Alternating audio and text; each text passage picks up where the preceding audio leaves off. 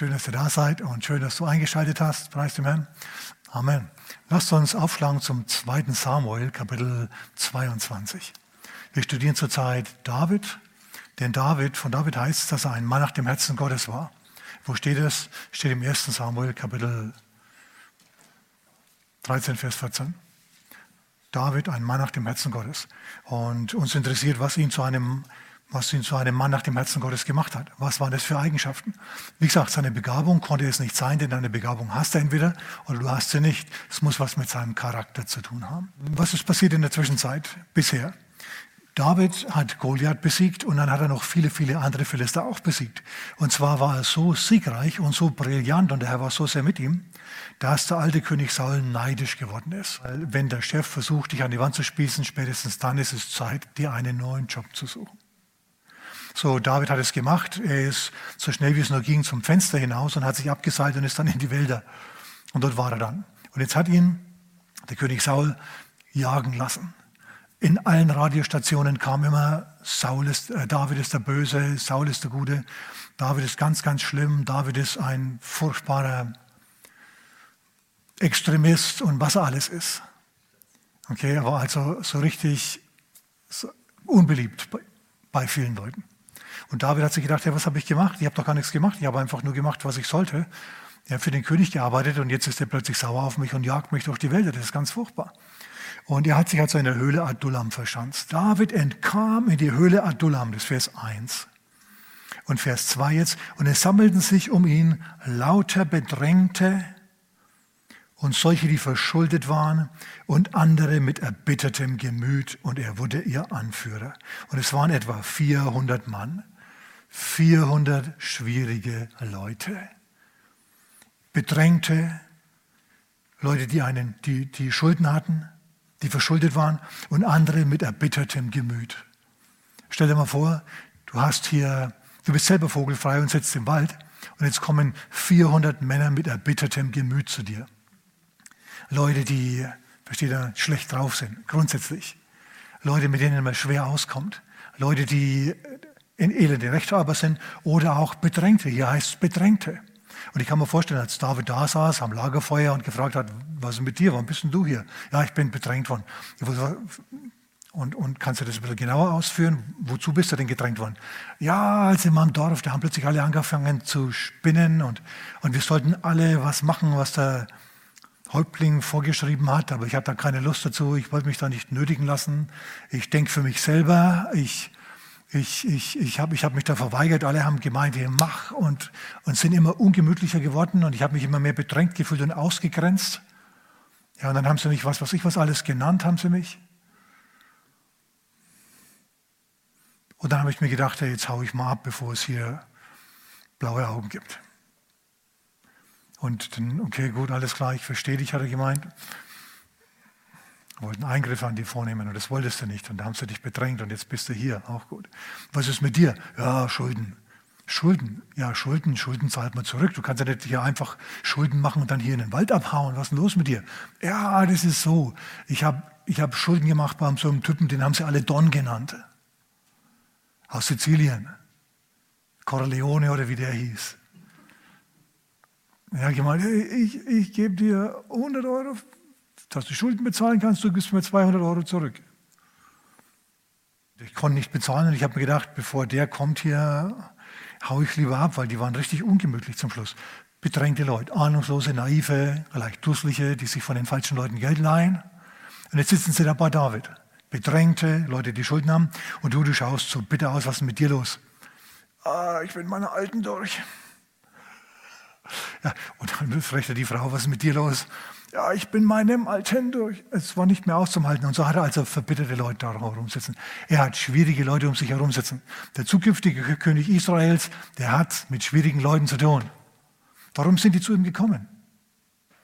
Naja, weil er auch Schwierigkeiten hatte.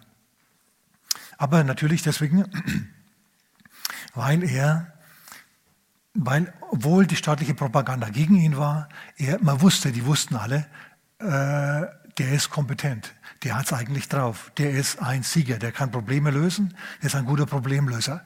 Der, wenn man in Schwierigkeiten ist und den David ruft, dann ist er in der Lage, hier das Problem zu lösen. Deswegen haben sie ihn gesucht. Sie haben an ihn geglaubt, an seine Kompetenz geglaubt. Okay, wunderbar, deswegen sind sie zu, zu ihm überhaupt gekommen. Und jetzt, ihr Lieben, lernt David mit Menschen umzugehen, mit schwierigen Menschen umzugehen. Und ich sage da mal ein Geheimnis.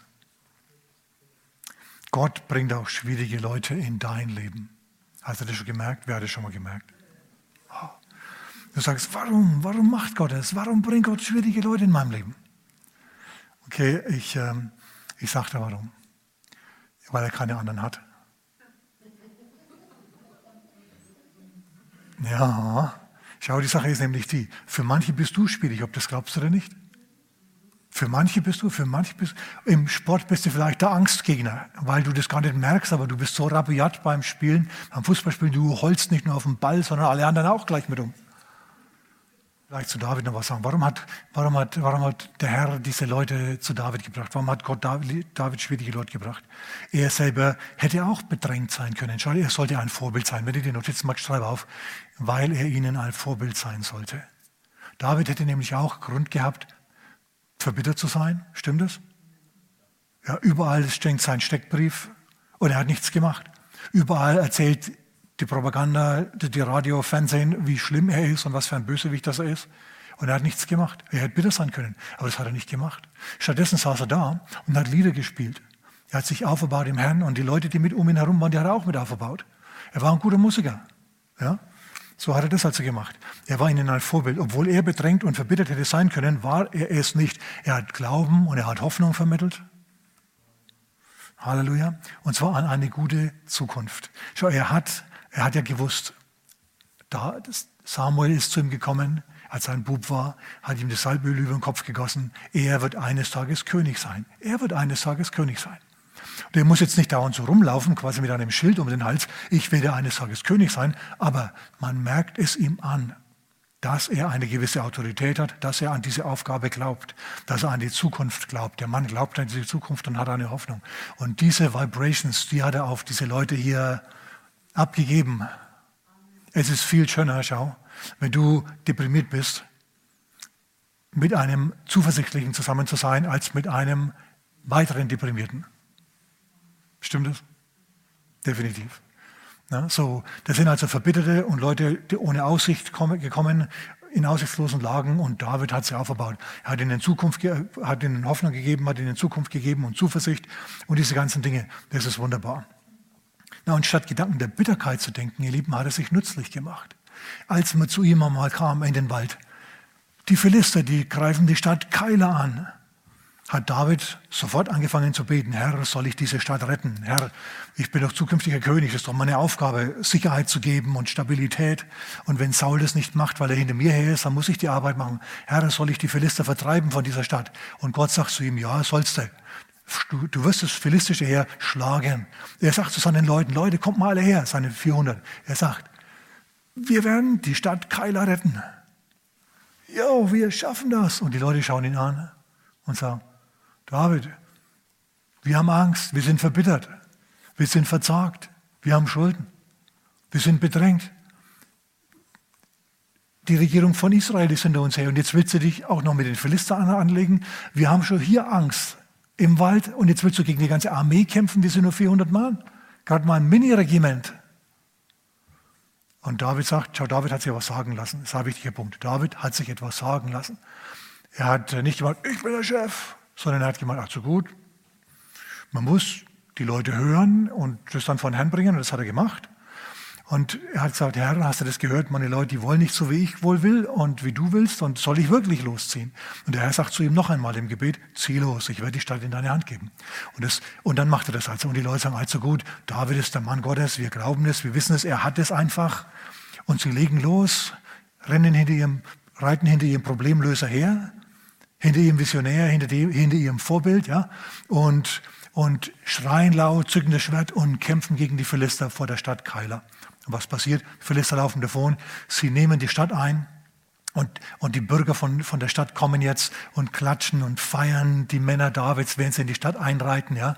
Und David auf dem Pferd sitzt und schon mal königlich huldvoll winkt. Fühlt sich richtig gut. Super. Und dann kriegt David, dann kriegt Saul spitz, dass er in dieser Stadt ist. Und er lässt sofort ein Heer aufstellen, um den David zu belagern in dieser Stadt. Und David betet und sagt, äh, Herr, werden die Bürger von Keila, die mich gerade noch beklatscht haben, werden die mich an den Saul ausliefern, wenn ich mich in der Stadt verschanze? Und der Herr sagt zu ihm, sie werden dich ausliefern. Die Stadt, die er gerade gerettet hat, wird ihn an die Regierung ausliefern. Was für ein feiges, undankbares Gesindel wohnt in dieser Stadt. David hätte so richtig sauer sein können. Er hätte verbittert sein können, wo er jetzt bedrängt wird von den Leuten in der Stadt, die, gerettet, die er gerettet hat und vom König draußen. Aber das macht er nicht. Er verbittert nicht. Hör mal zu.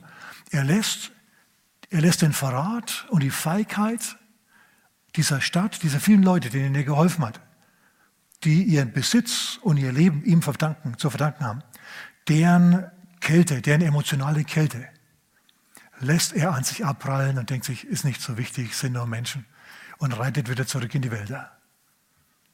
Schau, schwierige Menschen. Warum bringt der Herr uns mit schwierigen Menschen in Verbindung? Weil er keine anderen hat. Er hat 400 Verbitterte gehabt und jetzt hat er eine ganze Stadt voller Feiger gehabt. Verräter. Was macht David? Verbittert er deswegen? Er sagt sich, ne.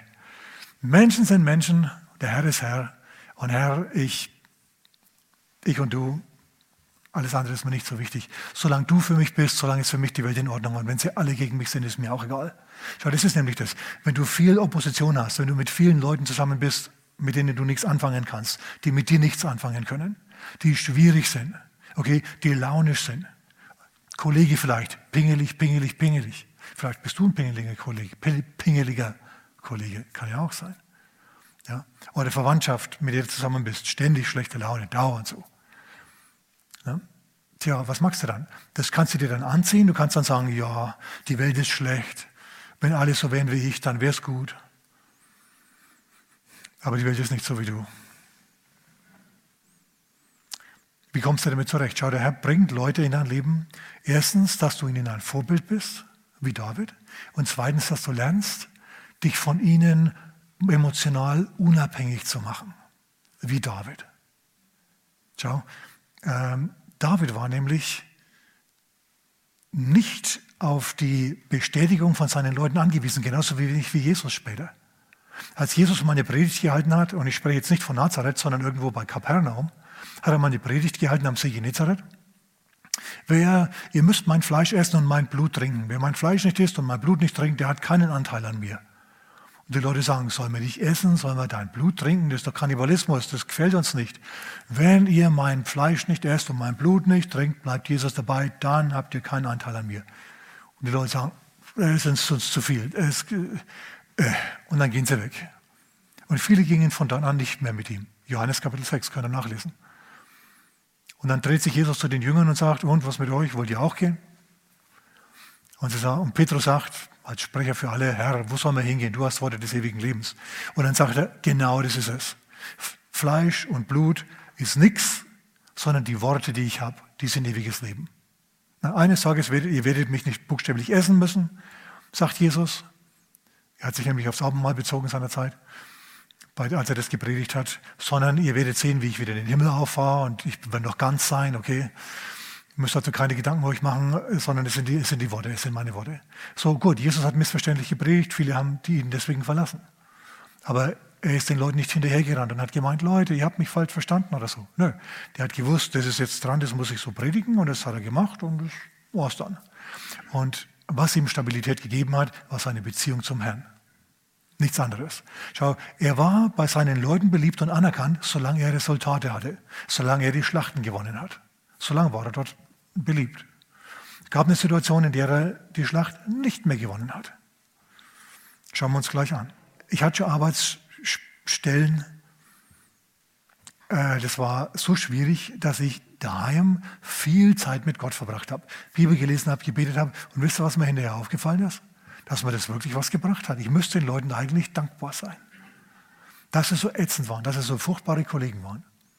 Habe mich dazu angeleitet, mehr mit dem Herrn zusammenzubringen, zu, zu sein, damit du dann den nächsten Tag wieder so richtig gut und ausgewogen überstehst. Ein Ernst, das war so, ist schon viele, viele Jahre her. Und jetzt ist mein Leben natürlich das totale Zuckerschlecken als Pastor, Logo.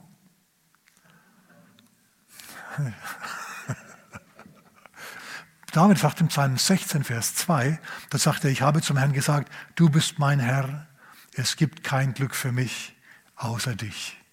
Das ist der Punkt, an dem der Herr dich möglicherweise auch haben will. Ganz sicher auch haben will.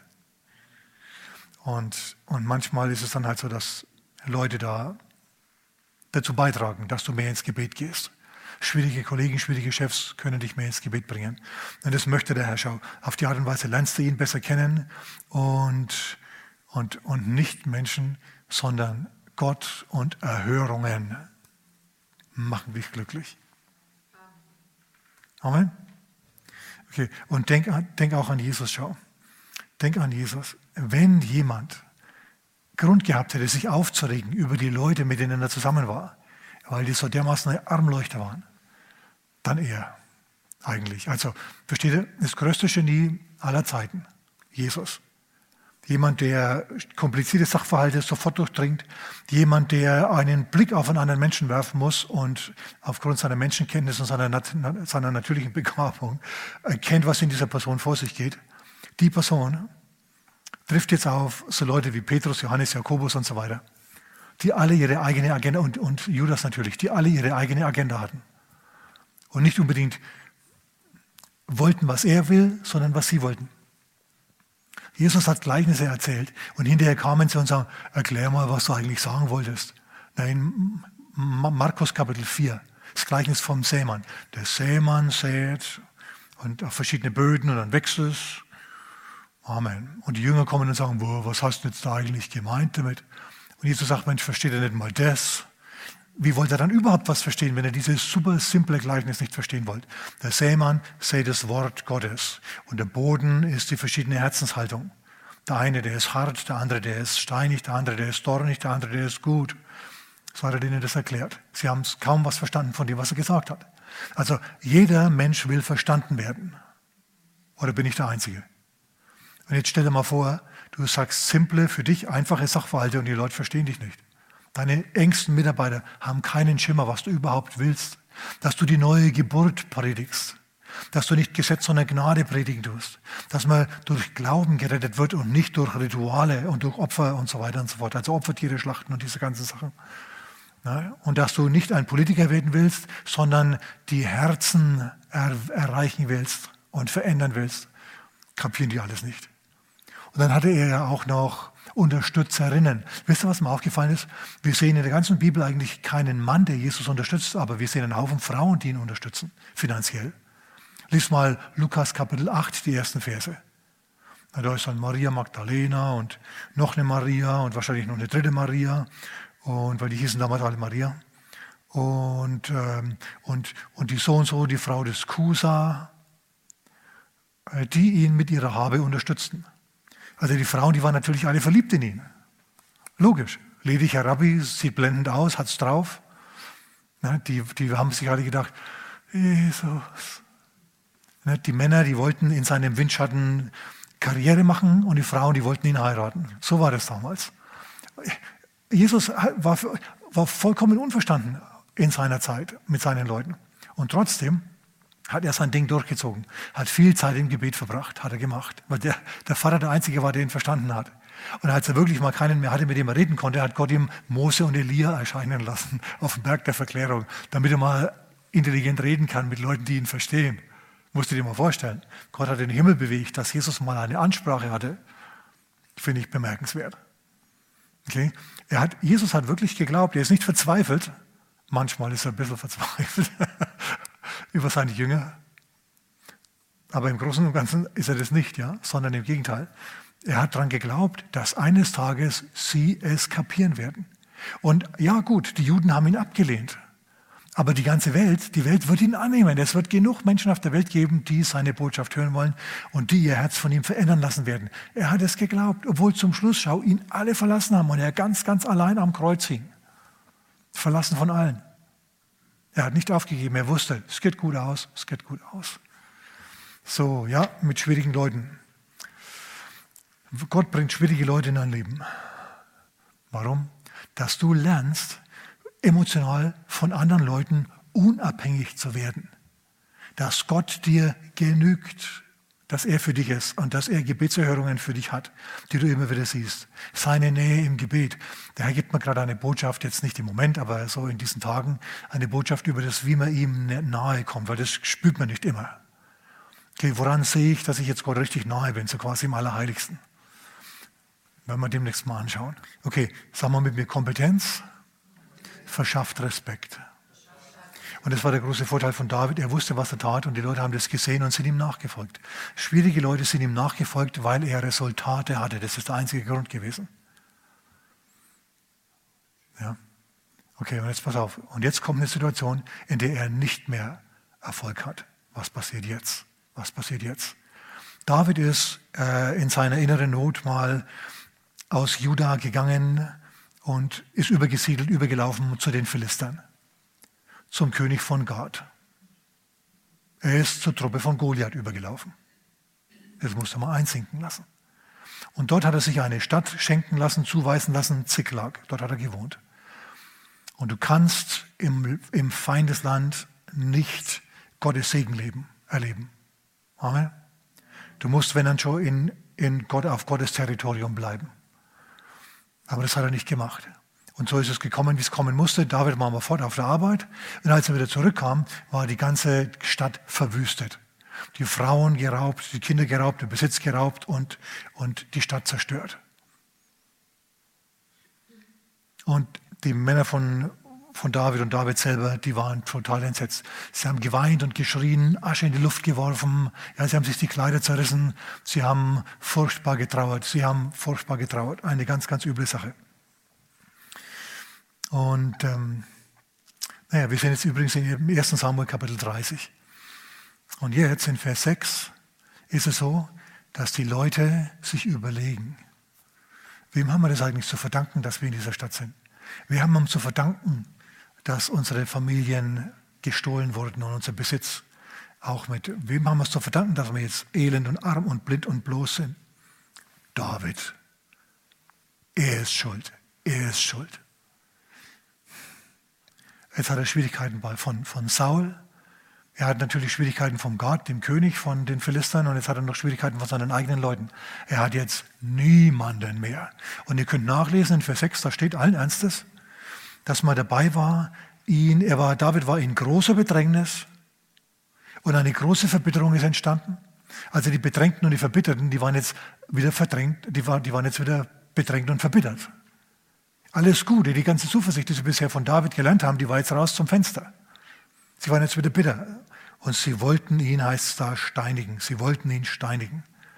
Also wenn deine eigenen Leute dich steinigen wollen, dann würde ich mal sagen, bist du bedrängt. David ist nicht verbittert. David hat sich zurückgezogen. Und wisst ihr, was er gemacht hat? Er hat sich im Herrn gestärkt. Er hat sich im Herrn gestärkt. Was hat er da gemacht? Wie hat er das gemacht? Er hat sich zurückgelehnt und hat an seine Siege gedacht, die er bereits erlangt hat.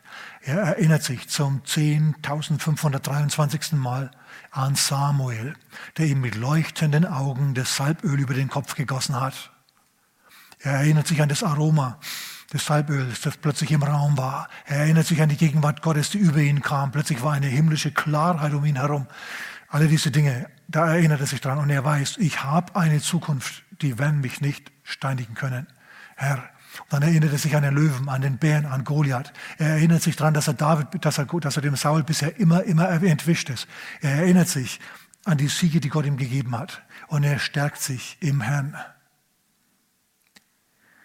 Und so wird er aufgebaut, wieder im Glauben, tritt er vor seine Leute und sagt, Männer, aufsitzen, los geht's, wir schauen, was Sache ist. Und dann ziehen sie den Räubern nach, sie besiegen die Räuber und bringen den Besitz zurück und sind glücklich und froh wie die Maus im Haferstroh. Jetzt muss ich aber noch was, sagen, noch was sagen. Es war eine ziemliche, ziemliche Reise, bis sie die Plünderer gefunden haben. Und von den mittlerweile 600 Mann von David waren 200 zu schwach, um weiter mitzureiten. Die sind also zurückgeblieben beim Tross. Und die anderen, David vor allem voran, sind den Plünderern nachgesetzt. Und als dann alle befreit waren und, und das Plündergut, das die Amalekiter schon zusammengeplündert hatten, das haben sie ja dann auch kassiert für sich, die Männer Davids. Also die sind dann mit einem Bonus wieder heimgekehrt, mit einem dicken Fetten. Und unter seinen Leuten waren dann welche, die gesagt haben, die, die nicht mitgekämpft haben, die, die zu schwach waren, die es nicht drauf hatten, die zu kraftlos waren, die kriegen nichts. Die sollen froh sein, dass sie überlebt haben. Wir behalten alles. Und David sagt, nö, nö, nö, Freunde, so machen wir das nicht. Die haben auf unseren Besitz aufgepasst und auf das, was noch übrig war von uns. Und wir haben gekämpft. Wenn ihr zu schwach gewesen wärt und die gekämpft hätten, dann möchtet ihr ja jetzt auch beteiligt werden an der Beute. So hat er es festgelegt.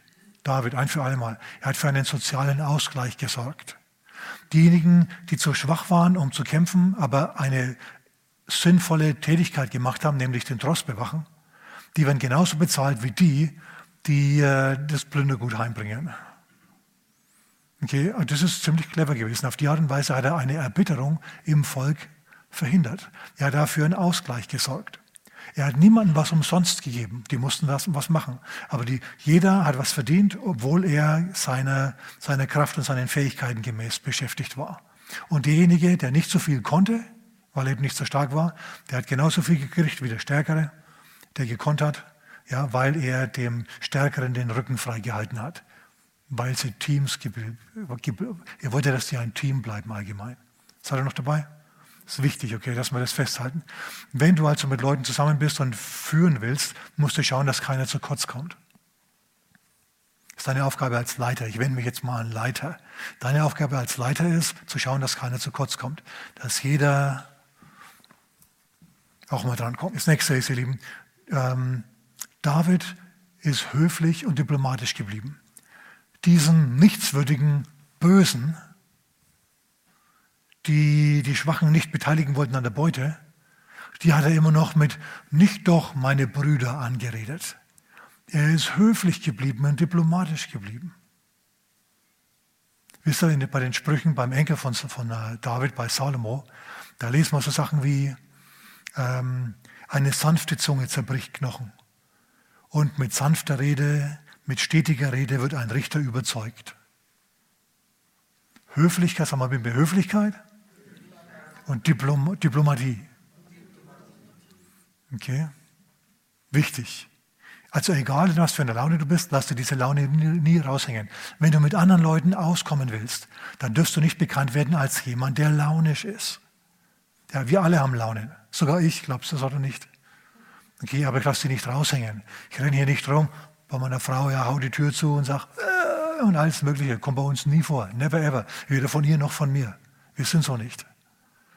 Okay, wenn du mit Leuten auskommen möchtest, dann musst du ein gewisses Maß an Zurückhaltung üben. Okay, du musst nicht alles machen, was alle wollen, aber du musst höflich und diplomatisch bleiben, und zwar allen gegenüber. Verbau dir durch Hornochsigkeit und Halsstarrigkeit und Holzköpfigkeit nicht die Zukunft. Hier ein dummes Wort, das dir einer nachträgt, kann eine ganze Karriere ruinieren. Ist das wirklich nötig? In Sprüche Kapitel 11, Vers 29 heißt es, wer sein Haus zerrüttet, wird Wind ernten, erben. Und ein Narr wird zum Sklaven dessen, der weisen Herzens ist. Wenn also du der Chef sein willst und ein anderer dein Mitarbeiter sein soll, dein Knecht sein soll, dann sei du weise. Weise im Sinn von höflich und diplomatisch. Amen. Okay, das ist wichtig, wichtig, wichtig. Egal wie sehr der andere raunst und schreit, vollkommen egal. Sei du freundlich, höflich, lächel du nach Möglichkeit vielleicht ein wenig und, und nimm das nicht persönlich, dieses Gedöns. Der ist bei allen so, nicht nur bei dir. Ja, der ist bei allen so. Der raunzt alle an. So, nimm also das, wenn dich jemand anfeinden tut oder anpöbelt, nicht persönlich. Das machen die mit anderen auch. So ist es. Okay. Amen. Ähm, höflich, äh, höflich sein unter Verbitterten und unter Bedrängten und, und so ist nicht ganz leicht.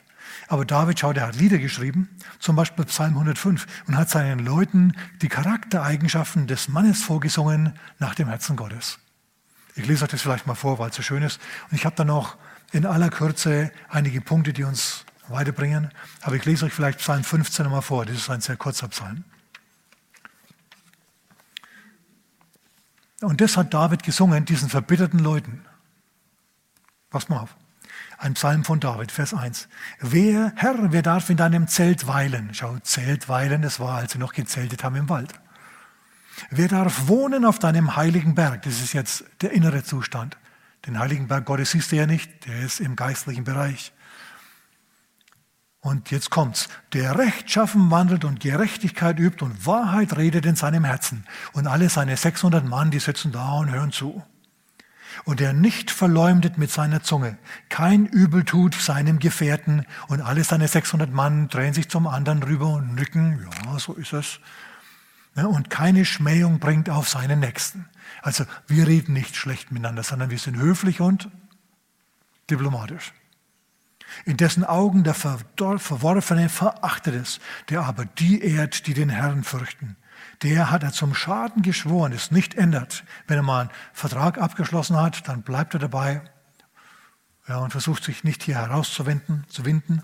Und der sein Geld nicht auf Zins gibt, der also kein Don Corleone ist, der 100% Aufschlag nimmt und kein Bestechungsgeschenk annimmt gegen den Unschuldigen. Wer solches tut, wird nicht wanken in Ewigkeit.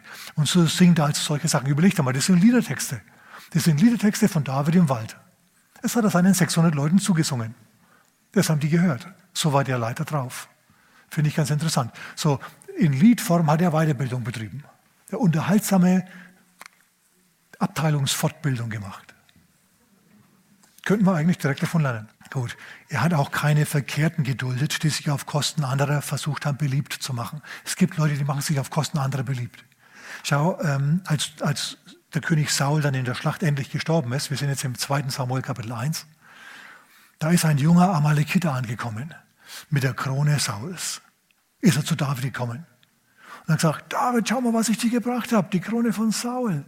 Und David nimmt das Ding und sagt, wo hast du die her? Also es war so, und jetzt bläst sich der junge Kerl auf.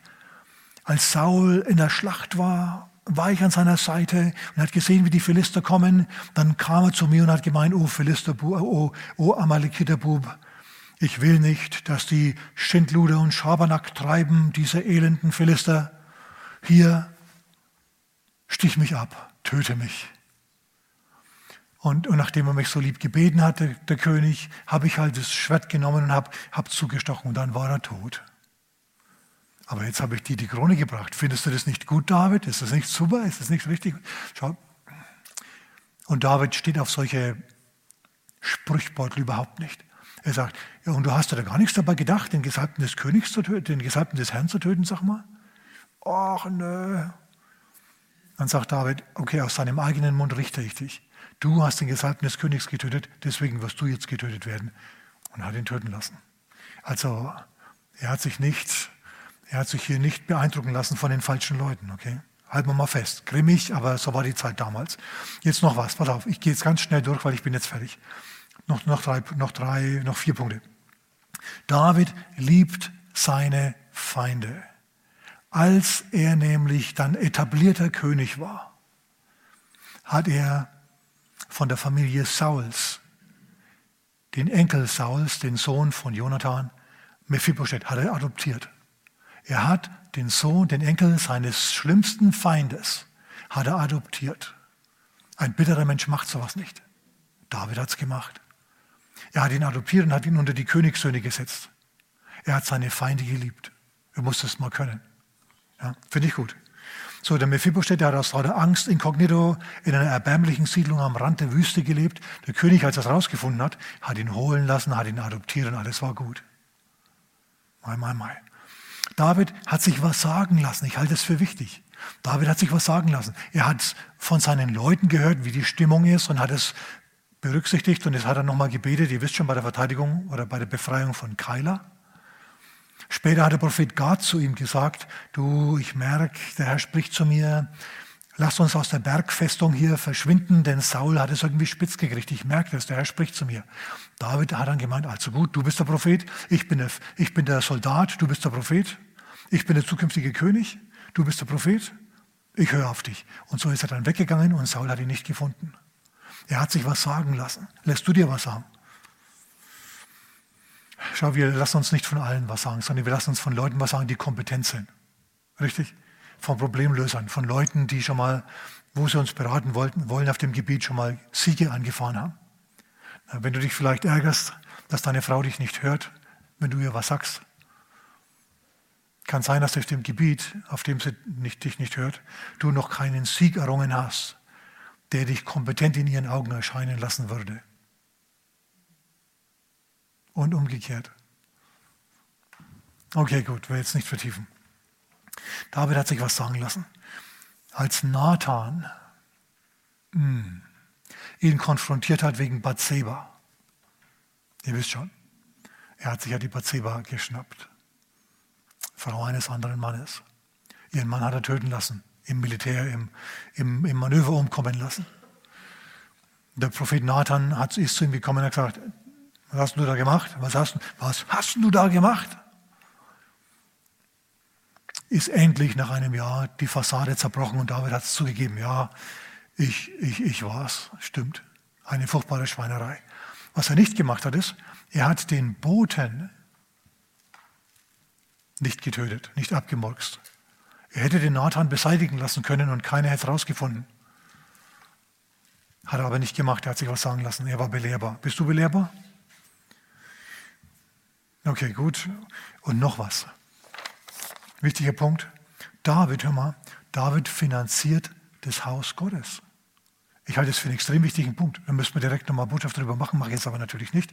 In der zweiten Chronik, Kapitel 22, da ist es so, dass, dass David Gott einen Tempel bauen will.